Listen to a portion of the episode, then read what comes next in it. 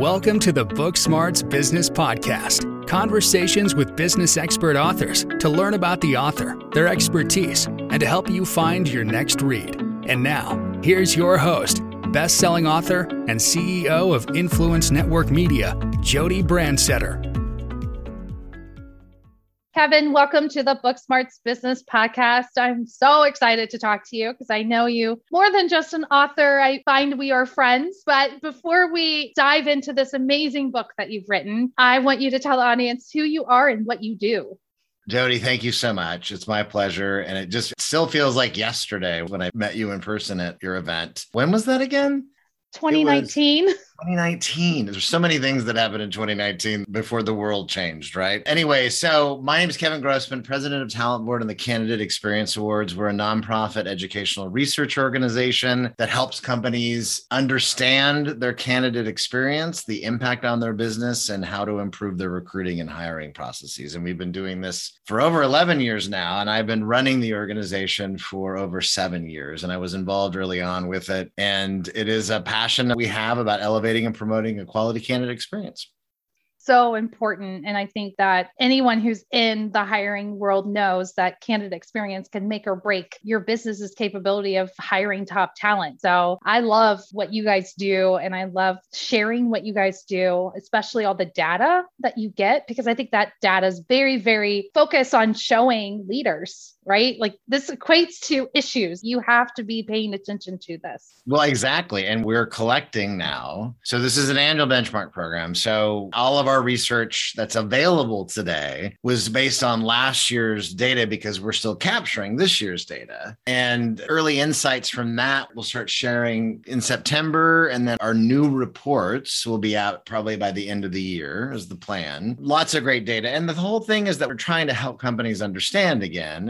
is the sheer aggregate impact of the number of people who don't get hired, which is most of people in any given job at any given time, their experience, whether it translates or not, of them to have positive or negative experience, and whether that means they'll either do things again with an employer, like apply for a job, refer others, if it's a consumer business, make purchases or influence them even, or not do those things. And referrals being the universal for most companies, right? I mean, we're digging more and more into our data around the impact of on referrals based on the candidate experience. And it's, really clear. I mean, companies can have 20, 30, 40 plus percent of their hires come from referrals. They depend on them. Now, yes, we're mostly talking about employee referrals, people who currently work there, but the internal candidate experience can also impact negatively as well. And a lot of companies don't even really think about the fact that candidates who don't get hired can still refer. And our data shows it. 30% of the candidates said they're still extremely likely to refer and they didn't get hired. So it's another referral pool that not a lot of companies think about or talk about, but it's possible. And that's definitely a critical differentiator for companies. Absolutely. And I think everyone's feeling the weirdness that we're in with this great resignation or whatever you want to call it. But even before COVID happened, we were already in this world of there wasn't a lot of candidates, or you had to really pay attention and create a better experience for them to actually join your organization, or you'll get ghosted or they'll not accept your offer. I mean, there's so many different times that a candidate can say no to us that when we say no, we better do it right. Well, yeah, definitely. So I just had an article on ERE that went live this week. The basically the takeaway is, you know, every year we're asked, Kevin and Talent Board, what's new and fresh about the candidate experience? You know, what are the new insights? And I feel like a grumpy old man because I'm like, nothing. Nothing is new. The same things that we talk about every year communication, feedback, transparency, expectation setting that all translate into a better perception of fairness with the candidates. Those are true every year. Now, the world changes, right? Who planned for the pandemic? Number one. There are business impacts. Companies can have new CEOs that come in, new HR and TA teams, recruiters quit. That's another thing that we've seen a lot of recruiter action moving around too in the past 12 to 18 months. You be part of merger or acquisition activity. And the list goes on and on. They all impact the business, they all impact recruiting and hiring. And we know when it's a downturn, what's the first to go? Recruiting and hiring. When there's an upturn, what's the first to come back? Recruiting, recruiting. and hiring. So all those impacts. It is not easy to sustain a quality candidate experience. That's my point. It's just not easy. But that's why we say, you know, there's fluctuations in things we see in the data and trends. And yes, more candidates still have leverage to a certain degree, especially those that have the ability to have more flexible remote work. The list goes on. But the communication feedback never changes. It's always super critical. And employers, Jody, and you know this, they control all the dials. They control their people, processes, and tech stacks that they have. They control what they're saying to the candidates, when they're saying with what frequency or not, but they control all the dials. And that's the thing that, you know, candidates could care less about any of that, right? But all that impacts their perception of fairness and their experience. So it behooves the companies to get some things straight and consistent over time.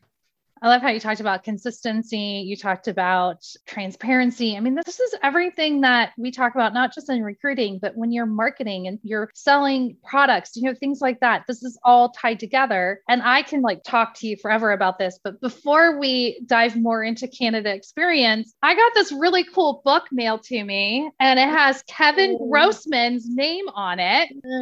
I know. So I want to talk about this for a second. So, Candidate sure. experience, how to improve talent acquisition to drive business performance, which I think is literally your tagline for Talent Board. See, we both have it. They can't see it, it but we're holding it. I love this matte cover. There's oh. a lot of oh. words. There's a lot of words inside. Okay. A lot of words. So, yeah, this was great. It's a total labor of love. I wrote it with a TA professional named Adela Schoolderman, who used to do some work with us at Talent Board. And the idea came to me by about two years ago. I'm like, you know what? We've been doing this for so long we know a lot of great things. It would be great to write something, but not just about the research but also have a TA professional perception lens on it too. Because as I, I, sometimes like to joke over the years that I only play HR and recruiting on TV. I love recruiting. I love the space. I work closely with a lot of great organizations, but I'm not a TA leader or a recruiter. I run a research organization. So about those same subjects. So Adela and I agreed to partner on this and we pitched the publisher and they were like, oh, we love the idea. Definitely. Please let's do this. Let's write it it. So we did. So it's a combination of what we've found in our research over the years and proven practices from a practitioner's viewpoint. And the idea was to connect the dots from pre application to onboarding. A lot of these things we all know and try to put into practice every day, but we were just connecting the dots across the theme of, again, improving your candidate experience externally and internally, as well as the recruiter and hiring manager experience, too. They're all intertwined, can positively impact your business if you're sustaining that over time. So that was the impetus of the book. And I love that you had Adela a part of it because it is so impactful when you can have someone who's doing it, been there, yes. done it, be able to tell examples or stories and connect the dots to the data. Because sometimes you look at data and it works here in your head, like it's logical, but it's not hitting your heart. You're not seeing where it actually comes to play in your day. So I love that you did that in this book. And we've got a lot of case studies too, or parts of our case studies. So every year, part of our namesake is the Candidate Experience Awards. And for the most part, the research itself is anonymous and confidential for the companies that participate and their candidates, because we're not capturing any contact information. But for companies that have above average ratings every year, those are the companies that we celebrate not just the top five or 10, but anybody who's above average on our benchmarks. And those are the companies we name. And then we, every year we ask them and we get a selection of them that agree to write a little case study about things they're proud of, what they did, how it worked, the impact on their business. So the book has got a whole bunch of snippets over the past few years of those case studies too, which I think, again, as you know, this is what the professionals themselves want to hear. They want to hear from peers. What are you doing? How are you doing it? How did it work? How did you win? That is important important to have in there, not just me blabbing about the research, which is why we wanted to lace it throughout.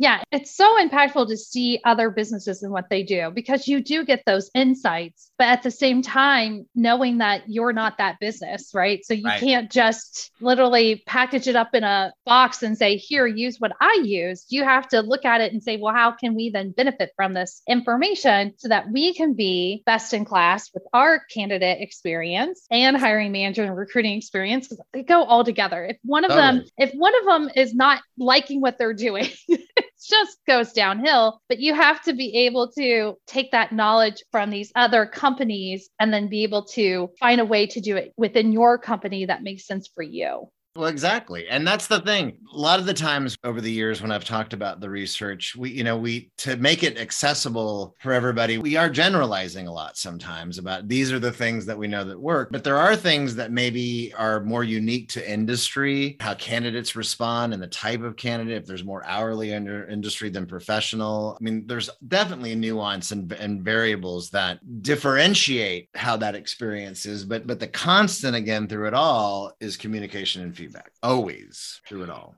you know, I was doing a communication kind of my own little case study, and I was really focused on the end result communication. I was talking to candidates about it, like, what do you want to see? What do you, you know, just curious. And we ended up talking about the times where there was no update and how impactful just talking to them saying, hey, we don't have any feedback yet, or you're still in the running, they would be more likely to continue that process even longer than what most candidates would because they know the things are happening or things aren't happening, but they're still in there. So I always tell people it's so impactful just to communicate when you have no update. Like that is so oh. big. Oh, totally. And instead of nothing, instead mm-hmm. of nothing. And that's why now it's not a new trend per se, but we are hearing more and more about pre boarding, right? So individuals who have been made offers they're accepting, but they haven't started yet. And sometimes that date can vary. And like if you're in healthcare, for example, there's certifications that you have to, you know, approvals are uh, Uh, reviews that you have to go through, whatever the list goes on. Sometimes that date can get pushed out or moved, but keeping those folks warm is now even a more critical stage. And where now more companies have pre boarding teams now, which makes a lot of sense and as they should be. But it, it's every single little step, but keeping the communication, even if I don't have any news for you, this is where we're at. This is why we saw what we call candidate resentment, Jody, go down so much in 2020 in our data because everybody was freaking out. What do we do? We're in a pandemic We've never been here before. What do we tell our employees? What do we tell our candidates? There's hire freezes. We're pushing start dates, maybe scrapping positions altogether. I mean, there was this more of a constant flow of communication and transparency that we don't usually see because that's all we could do. And candidates at the same time were more forgiving because there were more people out of work that year in 2020. And it's just, it was one of those years. Well, that started to slide again in 2021 and resentment started to increase again. But but that's why I mean some of the dials were being turned off again that's why consistently communicating throughout the process it's going to be a lot of automation on the front end we know. But then when you get to those who are being screened assessed interviewed etc there's got to be some more hands-on on there. And then give your finalists feedback. Companies are, are still really resistant to that and i know legal counsel tells them internally sometimes don't say anything. But i'm telling you the highest rated companies in our research every year are doing that with some consistency over time providing job fit qualification status feedback and they are winning from it. They have much higher candidate ratings. They don't have litigation. I'm not saying that those things won't come up, but it's consistent how they're doing it, how they're training the recruiting team and the hiring managers, because that little bit of information to a candidate goes a long way. Tell me something. I mean, you're not going to do that for people at the point of application, right? I know a lot of people who apply say, I never got any feedback. Well, you're not going to get it. Sorry, that's just the reality. But if you got screened and or interviewed and you moved along and you made it towards the end, I would argue you deserve some feedback at the end of the day. And the amount of time and energy a candidate goes through to get to that final interview or to get to that start date. I mean, there's a lot of effort that's being done there. So it is important to be able to have some sort of conversation. And, you know, sometimes we don't even tell people why we hire them, too. Like, so right. this communication goes both ways. Like, if you are bringing someone on board, tell them why. That might mm, actually help Sure. them say yes, a higher Agreed. acceptance, but then telling them no. And it could be you were so close. Like we literally were looking at you and one other candidate. This was the deciding factor. We would love to talk to you again in the future. Exactly. You know, that's not a hard conversation to have with somebody. I mean, right. you are kind of giving them bad news, but it's the bad news with a twist. Agreed. Well, I, I'm so excited that you wrote this book. I think it needs to be in the world because of what we do and and just improving our industry. What do you want to do now? Like, is there any other books coming out you're thinking of, or anything that you want to do with this book that you are excited about now that the book's out and there for people to buy? I'm hoping that the movie's going to get made. Absolutely. I will not star in it. I'm trying to to get Brad Pitt to fill that role. Just a joke. Now the plan is is for for folks to you know dig into this. You know we're always doing sharing bits and pieces and articles and workshops and webinars and our events. Our new research will come mm-hmm. out. You know maybe there's some updates and addendums to this going forward, which would love to figure that out. But that's right now. It just got launched in June, and we just want to you know get it out there and and hopefully it'll help HR and TA leaders and their teams. That's awesome. I'm so excited about this book and excited for you. And I love what you do. I love the Talent Board's mission and what you provide to our industry. So thank you from all talent acquisition professionals for what you guys do. And I'm going to guess people might want to talk to you after this podcast. So, what's the best way to connect with you? And where's the best place to buy the book? So, gosh, well, it's on Amazon. So you can just search for my name or the, the book title. You can go to Kogan page directly as well. On our website at thetalentboard.org, we have a dedicated page for the book too, where you can find it and links to it. So there's a variety of different ways. Probably the best way to connect with me is on LinkedIn. Connect with me on LinkedIn, and I'm easy to find, Kevin W. Grossman. And that's where I would start. Fantastic. We will connect all those in the episode notes. But Kevin, thank you so much for being a part of the Book Smarts Business Podcast. Thanks, Jody. I appreciate it.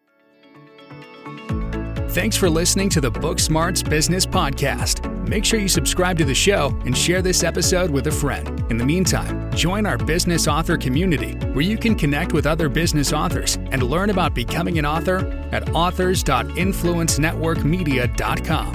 Until next time.